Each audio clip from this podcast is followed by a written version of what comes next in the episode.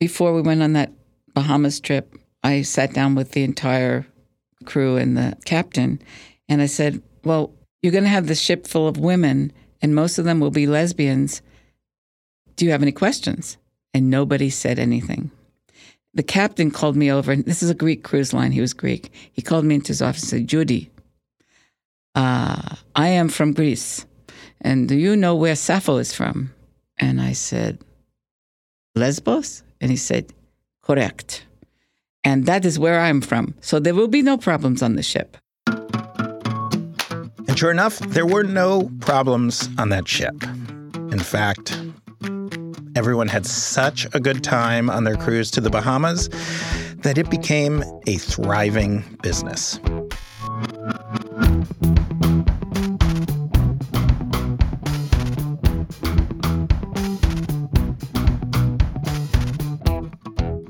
This is the Passion Economy. I'm Adam Davidson, a person who is much less cool than Judy Dlugacz. Judy is one of the coolest people I've met in a very long time, and I do tend to say that a lot on this show. It's a perk of the job. I get to interview people I find awesome.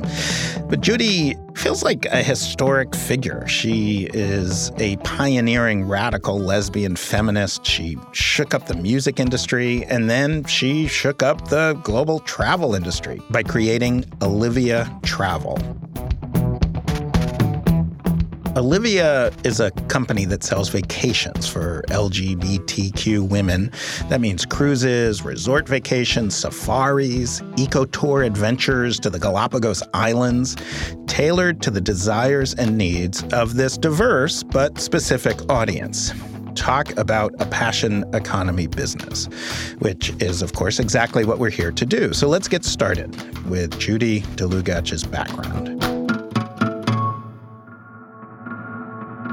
So I grew up on Long Island, in Plainview, in a household of combination of socialists and Zionists and union organizers in my house. My those were my parents, all two of them, and and my mother organized the first teacher strike on Long Island, and my father was a socialist, and we had Bayard Rustin eh, was a good friend of the family, and Norman Thomas, who ran for president of the Socialist Party, was a frequent guest in my house. So I had a lot of union organizers, and I had this background of you got to change the world if you're going to be in the world.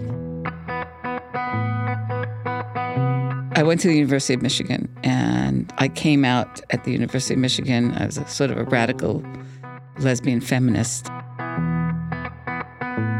We thought we could all change the world through women knowing about feminism first and foremost, and then uh, lesbian being a natural outgrowth of that.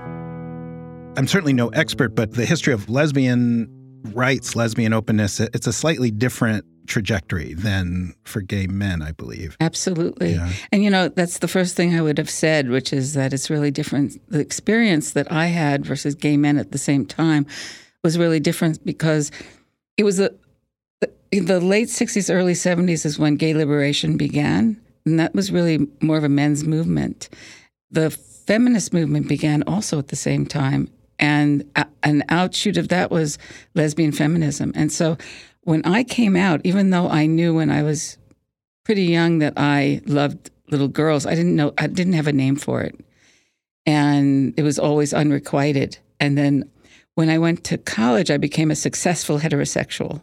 And so my boyfriend and I were walking on campus and we saw a sign for a gay liberation meeting. And we said, oh, that, that might be interesting. So we both went. And in the back of the room, there was a woman who said, Women, you don't belong here. You, you belong in Radical Lesbian. And it's on Wednesday night. and, and so I looked at her. She was kind of cool. And I went, okay, I'm going to go to that meeting because I have this deviant behavior class that I'm needing to write a paper for in, in sociology. So I thought that was my, in my own mind, my own excuse, but I wasn't even thinking of myself as a lesbian because I couldn't handle that. And when I went to the meeting, they didn't, they said it wasn't just okay to be a lesbian. They said it was better, that it was the highest form of consciousness. And that just gave me all the room in the world to say, oh my God, I've been feeling this way my whole life. And here's a support system that explains why it's a good thing. And so I just came like exploding out of the closet and I started proselytizing. And what started to happen was we would do these coming out groups for women. And inevitably, you know, if we had 20 women uh, there, 20 women came out after the, the group. So this was early 70s. There was also the older gay women who didn't have the support. And they had the same experience that the gay men of their era had, which was having to be pretty hidden and um, were constantly shamed because they were identifiable. And those who were not identifiable stayed very deeply in the closet.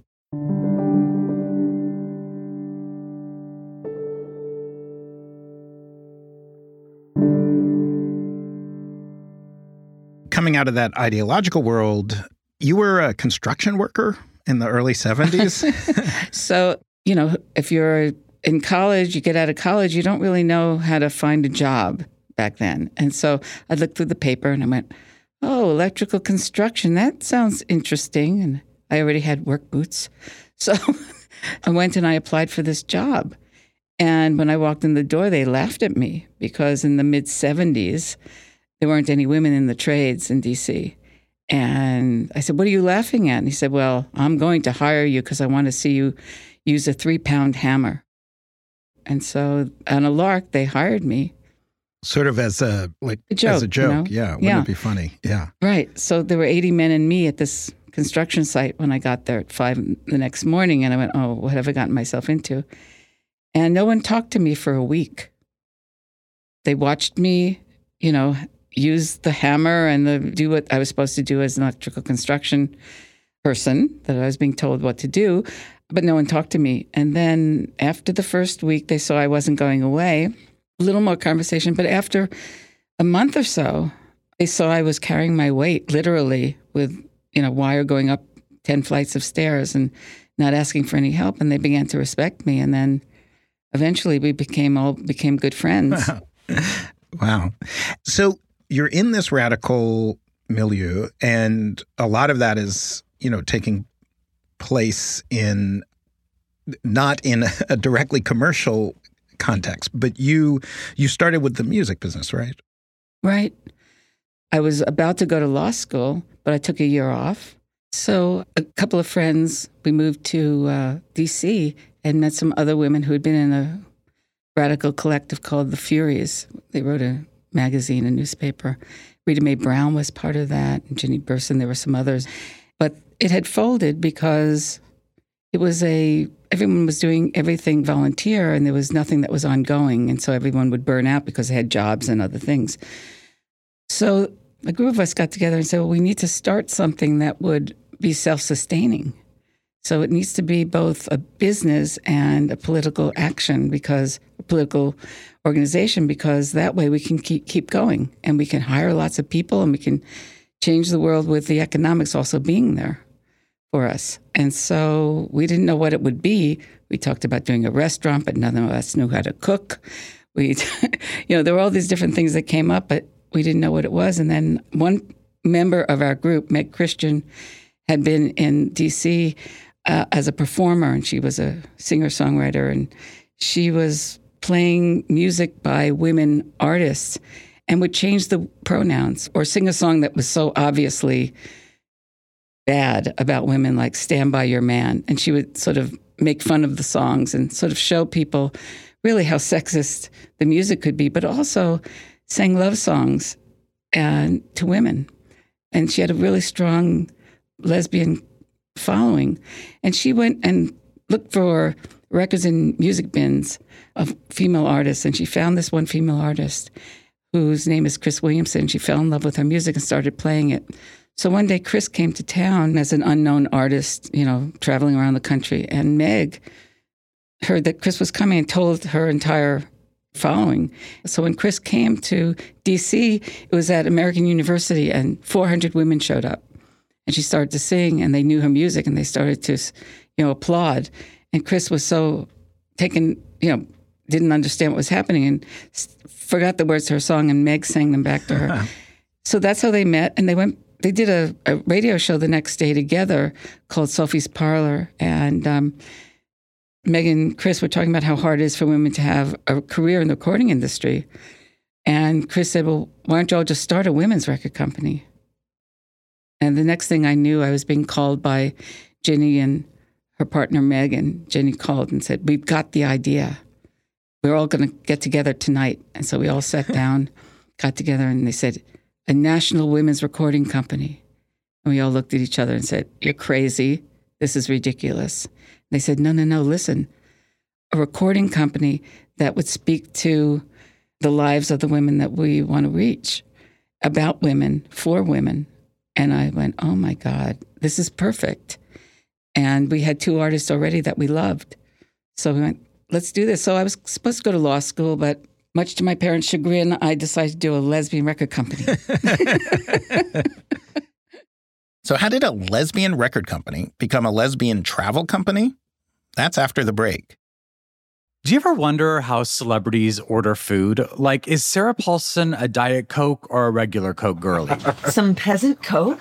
No. Or how does Sofia Vergara order a pizza? No, no, no tomatoes. I cannot eat tomatoes. tomatoes? Yes. Are you cool with mushrooms? Not really. if these are the details you need, and I know you do, I have the podcast for you. I'm Jesse Tyler Ferguson, and on my podcast, Dinners on Me, I take some notable friends of mine out to dinners in Los Angeles and New York City. Listen wherever you get your podcasts. That thing was delicious.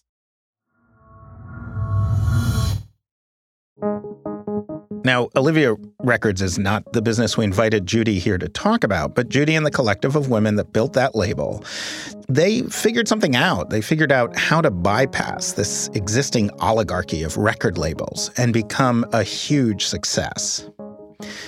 Now, the entire collective showed a kind of grit and dedication that was really striking, really something I see a lot in passion economy businesses. But Judy was the grittiest, the most dedicated, the most passionate. She stuck with the music business longer than anyone else. We were a living, working collective for the first seven years of Olivia, which meant we pooled all of our money and put everything we had into Olivia because we loved it so much. And it was making such a difference in the world. And we were making nothing, but it didn't matter because we knew it was incredibly successful and we just kept pouring the money back in to make more and more different types of records. Because I had gone to a three week course in engineering, I was now the technical expert. and so my job was to take the album from the start of recording through to it being actually ready to be sent out. And again, yeah, what we all uh, we didn't know what we were doing. We were, you know, we were, but we were lucky enough to get a woman engineer who, of of which there were like one in the country at that point. and we were going around the country. We were doing things that we didn't know was the were the right things to do. We were before we started making an album. We made sure that we were touring, and Meg and Cris would talk about this company. Then we were doing women's music, and it was called Olivia. And though we didn't have an, anything out yet, people were aware of it. So we also made a 45 with Cris on one side, Meg on the other. And we thought, oh, we'd send it to all the rich and famous people we knew, and they would send us all their money. Which actually didn't happen. It was amazing. Though uh, Yoko Ono offered to do a side for us, and we declined. Really? Yeah. Because you thought she'd break you up? Well, we we it wasn't the kind of music we thought we wanted to do, and so we were so single focused in what we wanted to do, and we knew what we wanted to do. And if it meant so much to us, we knew it would mean so much to other women. We were our own market, and that's very important in my experience of being an entrepreneur. If I understand my market, it's everything. And because then I know what to do. Right. You know? By the way, that is the whole point of the show, The Passion Economy, is, you know, focusing on a market. Certainly there's plenty of ways to make money by focusing on everybody and creating, in the case of music or travel, you know, sort of broadly popular generic products and services. Mm-hmm. But the point of this show is really hone your passions and focus on an audience that you know really well. You know, today, obviously, you know, we live in a totally different world of openness about being gay. But how did you know your audience? I'm guessing that some significant mm. percentage were in the closet, maybe were in other cities where there might not have been gay and lesbian bookstores. Do you give up on them and focus on the out people in bigger cities? How did you reach your Well, audience? Yeah, this was a, a movement that ended up happening because we became the cultural part of a lesbian feminist movement that happened. And it was serendipitous. I mean, we would just happen to be there at the right moment to help create this awareness of lesbian feminism that then helped to create an awareness of the music, which then helped create an awareness of, and we created concerts. So we were, you know, the concert started out as 50 people in church basements. And it changed to once we put out the first album and then the second album, it became like 2,000 and 3,000 people at every concert. Wow. And it was all about because there was such a need and it was a developing need for what we were doing. And we were part of the petri dish. We were really in it. We were not trying to find a market that made sense for us to, you know, to make money off of. We were creating a culture. And so the artists would be performing and then make their albums and be so beloved by the audience. And then the records, you know, I like to call it the first internet because really you could buy a record from us. We could send it to you in Wyoming or wherever you were living where you were the only one, you thought you were the only lesbian there. And you would listen to music that spoke to your experience as a woman. It wasn't like marching music. It wasn't like, you know, it, it was more like, it was really the artists, these very talented women who would speak from their own experience. And very often it was about, it could be a love story to another, a love song to another woman. And this music made such an extraordinary difference in the lives of hundreds of thousands of women who then hand carried it from person to person. Wow. And the other thing, distribution, which I, you that's what you originally mentioned. You know, the industry, the record industry, and independent record company lasted generally like 90% lasted one year. But then there were the independents who figured out how to do distribution. And our method, which ended up being the incredible method, was that we'd go to a concert in a town and say, anyone here want to be a distributor for our music? And we'd get a volunteer, we'd teach them what to do. And then they became these crazed people who would go to the stores and demand that the music was in the stores and then send people to the stores to buy it. And we had 80 distributors. We were the envy of the entire independent music industry, and we sold a lot of music because of it. Wow. So you were, I mean, this was a true passion business. These are people who, I mean, their emotional lives and probably in many cases their actual lives depend on finding this community, this feeling right. of at a time when it was extremely hard. And were you shipping to Wyoming and states that we oh, don't oh my God, we would get these orders. We'd open up the mailbox and it was like overflowing with orders. And we would send it to people all over the country. The first 45 we did, we did it in DC. And it was a dollar fifty plus plus postage. And people wouldn't just send their dollar fifty, they'd send their dollar fifty plus two dollars or five dollars because they were so wanting this company to work. And it was amazing that they did that, you know. So after we made this first 45, we had $11,000 from people sending their money this way. And we made our first album in an eight track studio. In 1975, we put out our first album, and it went on to sell 75,000 copies. Wow. I mean, that's real business. yeah. That's real business. Yeah. And the second album we did was Cris. It's called The Changer and the Changed. And it went on to sell about half a million copies. Wow. And So that's like a gold record yeah, right there. yeah, that's amazing. And Mhm. I'm assuming not a lot of radio play. I mean, the usual distribution channels. Yeah. So we were like the little red hen, you know, the story of the little red hen when no one would help her, you know, grow the wheat or Yeah. bake the bread. But when it was ready to eat, everyone wanted to help. You know, we didn't have anyone to help us, but we figured out really what to do on our own. And sometimes someone would say, Hey, you have these records, now you have to have distribution. And we go, Well, what's that? You know, it was like that. But the radio stations, bless their hearts, there were women radio shows, and there were also the college radio was good to us. And so we got played there. When Cris started to chart on the Billboard charts, they just stopped it because when they figured out who we were, it was just too dangerous. And the first interview I did with Billboard magazine, they said to me, Well, why are you discriminating against men? Because we called it a women's record company. We weren't even calling it lesbian because then nobody would buy it, Right. you know?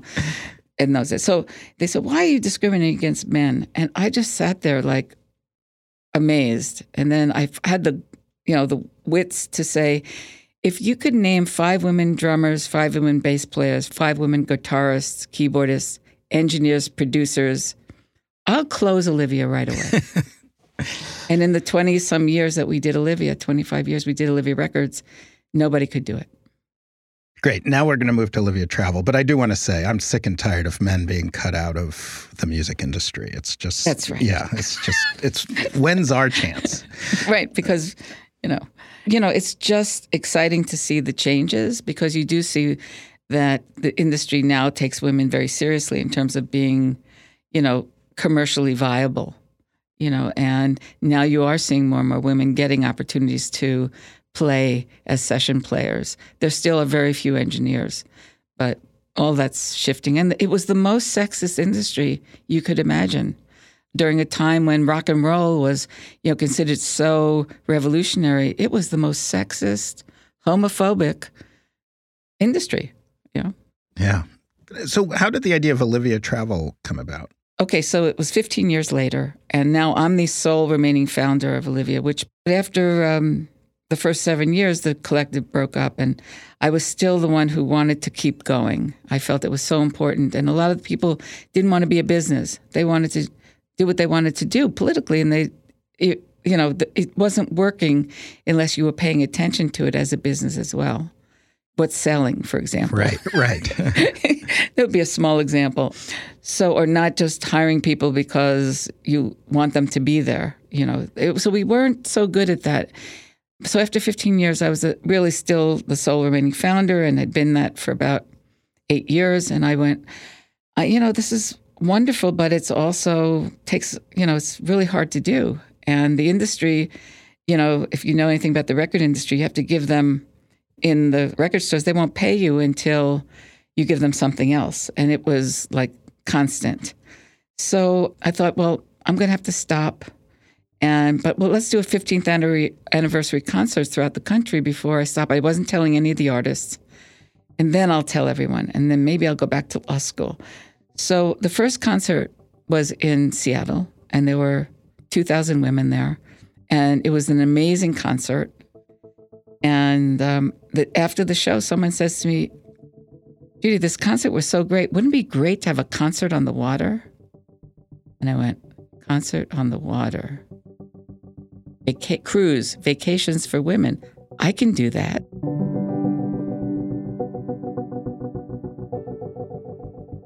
So I took all the money I had, chartered a ship.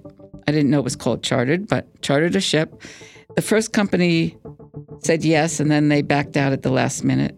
The next company was a small independent uh, Greek line that had this little 600 passenger ship. I wrote a letter to my mailing list. And I said, I'm out my entire adult life except on vacation. And I think you might like to have a vacation where you can be yourself and hold hands with your lover or, you know, or dance together and be free for four days in the Bahamas and you cannot cancel. And it's next year. and you need to sign up within the next three months or I lose the deposit. This is literally what I said. and within the next three months, we had 600 women.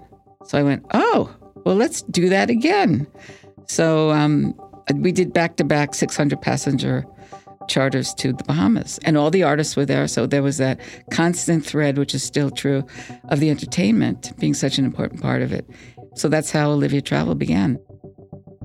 But how did Olivia Travel take off, launch, set sail, if you will? Well, that's after the break.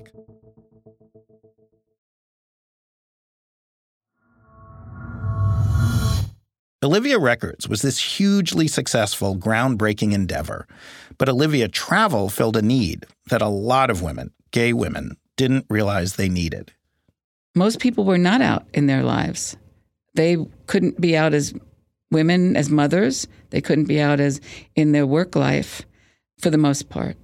but they were out socially and there was a movement out there for them. But very often they could not be out. And so when we started the cruises, it was a new form of freedom to actually, you know, people go, oh, I'm. I'm out. To, you know, well, are you really out? Because it, when you come on the trip, you're suddenly free in ways you're now a majority. You're suddenly in a in an environment where you don't think about it and you're with friends. I mean, it's no one is other. It was, it's a spiritual, really a spiritual experience when you are a minority and you're suddenly in a space where you can be the majority, and particularly if you're being an oppressed minority. It's an amazing, liberating experience. So, not only was it more fun than anything, and the music, and we brought comedy and everything else, but it was this really the secret ingredients was that people were able to, you know, breathe and be who they are. And even those who thought they were out all the time had this experience of, oh my God, I'm really not. Wow. So so you would have people who are truly closeted, I'm guessing, people who yes. might even be married or live in a place where being out was just not acceptable. That's right. And then other people who live in Greenwich Village or San Francisco live in very gay open environments but they're still even in those environments most people are straight the economy is built around straightness so that's so interesting do they need different things like you know getting into the business side of it what yeah. do you need to make sure there is i mean it can't be as mm-hmm. simple mm-hmm. as rent boat fill with lesbians job done no but um, that's a very good start. it's a good start. because that is the secret ingredient that yeah. people become very good friends very quickly, and they have friends from all over the country and then all over the world, and they meet. Oh, I'll see you in you know the Galapagos, or I'll see you in you know, on the riverboat in out of Paris, you know, it's like that. So this is amazing thing that has happened over, you know, three decades because we've been doing the travel for three decades. But we designed everything so that from down to the number of towels in your room, it sounds silly, but if there are two women in the room, you need a lot of towels. but also, we would design the programming on board. We'd make sure that when we got off the ship, that we were doing excursions that were meaningful to us, and make sure the excursions were right. We would involve local communities to meet you know, other lesbians in Greece who are deeply in the closet. I mean, most places lesbians are invisible. They don't even think that there's such a thing. Right. You know, that's we're not even like they don't even worry about us because they've never heard of us. Right. Kind of thing. And it's changing a little bit, but really the world is not a friendly place for gay people yeah. in general, and women in particular. Women generally but lesbians, it's, you know, I mean, I've had people who, it's a story about Michelle Obama. We did a series of lesbian um, roundtables with Michelle, and we brought most of the women. My partner and I brought most of the women, and they were from, a lot of them were Olivia women. And one of the women who came was young, and I asked her to please come because her partner was had just graduated from medical school and residency and was having to go back to Saudi Arabia. And basically, because they could not marry at that time, she said, basically, if I go back, I'm going to be killed either by my family or by the government. And we're at a table with Michelle Obama. There are 25 lesbians around this table with her. And um, it impacted Michelle so greatly. And this is right before all Don't Ask, Don't Tell and, and Marriage Equality was happening. But we already had this amazing connection with Michelle. We did six lesbian roundtables with her. But this is one example of what people don't know about so much of the world and the danger of being gay or lesbian or LGBTQ in most of the world. So yeah, I was going to ask about that. I lived in the Middle East, in Iraq and Jordan, and spent mm-hmm. time in Syria and elsewhere. And I mean, the homophobia is incredible. How do you, with international cruise on cruise ships, is that an issue? Making sure that the staff is not going to be homophobic, that the ports you go to are that there won't be incidents. How do you accommodate that? Lots of places are very homophobic. We went to the Dominican Republic to do a Club Med resort, and I sat with the women who did the rooms, who were the housekeepers, and I said, you know, this is who's going to be here. These women who can never be free anywhere else. And so I look to you to understand that. And it was an amazing meeting. And from that moment, they were great. Also, we tip really well. and it's really important. I mean, it's I tell the women on board, I say, you know, we make sure that the tips are paid for in advance. It's so important. And now every cruise line, we have such an incredible reputation out there. Every cruise line wants to have us charter. When we started, nobody wanted to let us charter. Nobody. Now, not so much. I mean, the, literally, the crew, they vie to be on an Olivia trip. And it is, yes, because we tip well, but because it's so much more fun. I mean, usually they have a lot of crabby people on cruise ships or a lot of, you know, bad acting Americans or whoever. But on our trips, we're like, can we help you? You know, thank you so much for your help. Thank you for making my bed. You know, it's like, it's this, um, you know, because women are more that way, you know. They really appreciate the service. Right. Yeah, I, I guess the frat So boy trip is probably not as much fun Yeah. for the crew. Right. so, yeah. I'm trying to think through some of the business lessons because we like to think of business lessons that apply, you know, to other mm-hmm. businesses that might be in totally different areas. I mean, it it makes me think of a bunch of things. I mean, you've obviously you're super serving a market, but it's more than just hey, if if you're a lesbian, this would be a great cruise for you because you then have these network effects where part of the value for each customer is all the other customers who go. And Exactly. so so if mm-hmm. someone else, you know, competes, it I don't know if everyone's going to go to that other place. I want to go to the one I know everyone's going to. Now, to keep that position is no joke. You got to be consistent and offer great service and make people satisfied. Yeah. And I would guess with travel that repeat business is a crucial, like the cost of getting the customer the first time is Mm-hmm. much higher than getting the repeat business, especially if it becomes a habit, a central part of your customer's life, something they block off on their calendar first thing Right. before making other plans, which it sounds like many of your customers do. Yeah, so we do have a lot of repeat business, but we also, you know, it's an interesting dilemma because chartering a cruise ship, you charter the whole ship, whether you have one person or, you know, 2,100 people. So the liability is enormous. You're sort of sandwiched between the cruise line and the guest. So if something goes wrong, you're in the middle. But the main thing for us is that, I mean, it's going to cost more to go on our trip. So the value must be there. And it's going to cost more because, because you're chartering an entire ship because right, you're taking on enormous bringing- risk to. right when we're bringing the, the entertainment we're doing all the work all year long i have a staff of 25 in the office and another 30 or so that come with us on trips depending upon the size of the trip And But you don't have the big kind of business, yeah. efficiencies that like Carnival Cruises or someone has exactly. where they Yeah. have a ship leaving every two hours or whatever it is. Yeah. exactly One of the key things in the passion economy is understanding pricing, how to price things based on the value you provide to your customers, not just the cost of producing this good or that. And just think of Judy's core customer.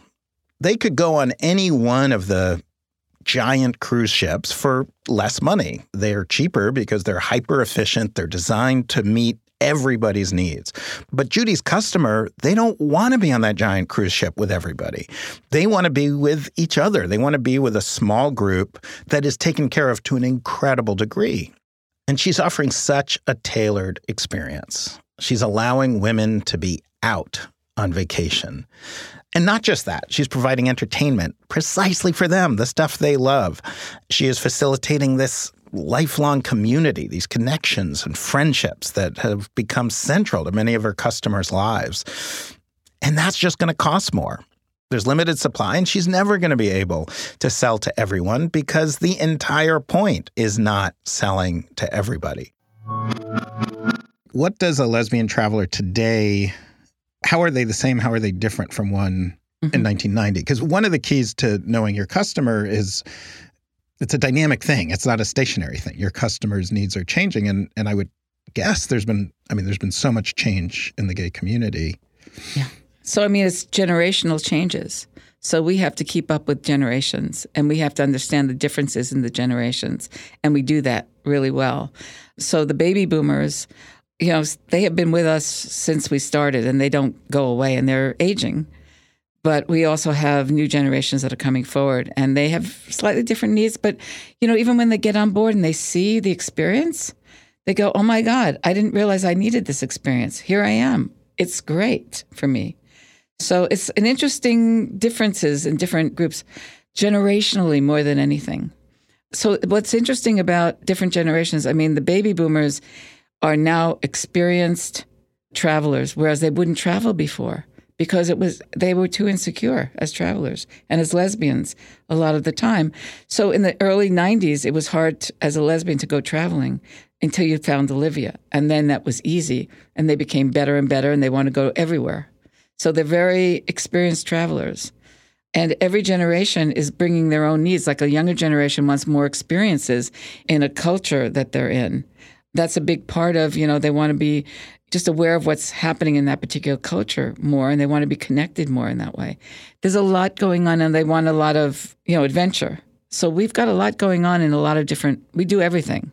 Right. And we continue to make sure we do that. And luxury, I think, is more and more important and also yeah. more affordable. So more people. Well, and thank goodness yeah. that we have people who are aging and have a little more expendable income as well as the younger person who doesn't have the, as much time or as much money. And we can, you know, we spend from six ninety nine to like fifteen thousand dollars per person, you know, depending upon the trip right? So if you're going to Patagonia or you're going to, you know, as a polar bears, you're going to spend a whole lot more than if you're, you know, going to do these amazing resort trips that we do all over, like so Turks and Caicos or, you know, or Vallarta or Punta Cana or so, you know.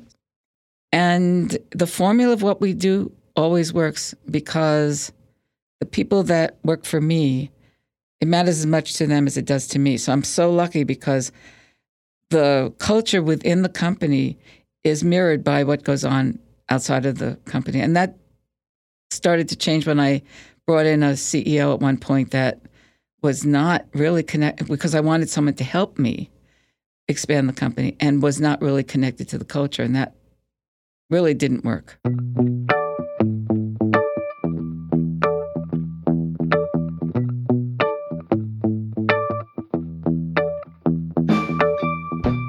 Last thing that I would say about being an entrepreneur that's most important, I think, because you don't necessarily know what you're doing. And you should know your market. If you don't know your market, if you're not your market, that's a problem. So be your market to some degree, but also be single focused. If you believe in what you're doing, stay single focused on it. Because even though I didn't have, we didn't know how to do a record company, we were so sure it was going to work. We just stuck with it. And as a cruise company or as a travel company, I was so sure it was going to work that I put every dollar I had down because I knew it was going to work. And three months later, I went, "Oh, that worked," you know.